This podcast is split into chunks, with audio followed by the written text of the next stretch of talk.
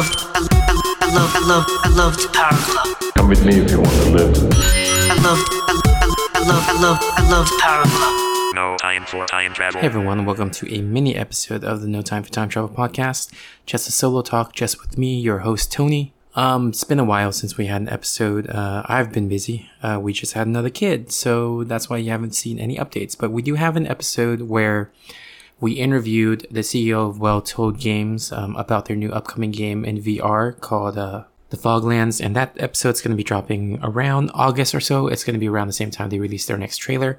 But yeah, in the meantime, this episode, I'm just going to be talking about my experience with the Mortal Kombat 1 stress tests. So some of you and me have known I am a big fan of Mortal Kombat, and this stress test was something I was very excited for. It's kind of funny. I only actually got to play on Friday for like half an hour and then 2 hours on Sunday because our baby decided to arrive that same weekend. So on Friday, after I played for 30 minutes, we rushed to the hospital and spent hospital time there up until Sunday, and then got home and then I played a little bit more when the baby was asleep.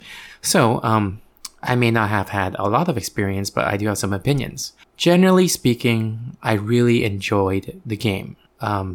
It is what Mortal Kombat is supposed to be, very combo heavy. I do like some of the new mechanics they have, air combos. So now that you can launch someone in the air, jump up and continue the combo. The way that they do their enhanced moves allows for chaining of combos together, similar to MK11. In the stress test, there was only available, I think, 4 characters that you can play as, and then 3 cameo characters.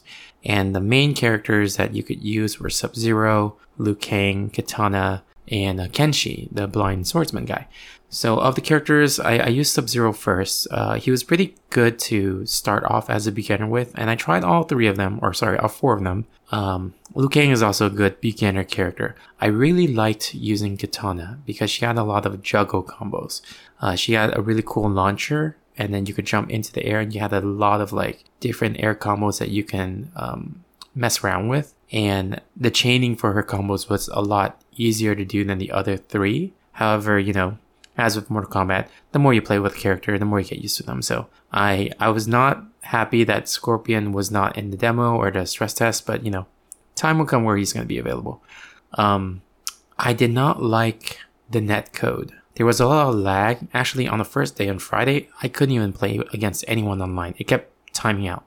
It wasn't until Sunday evening that I could, and I played against a few people online. There was a little bit of lag. Could be my internet, could be the netcode, not sure. But I think they do need to improve on that a little bit before the big release. There's going to be another beta in August, so we'll see how they improve at that point. So I ended up playing a lot of single player, and single player was pretty good. The difficulty levels, they're fine. I mean, Mortal Kombat's not exactly known for the best CPU difficulties. Like, if you mark it hard or very hard, it's going to be kind of impossible. It's going to be like cheap computer like fighting.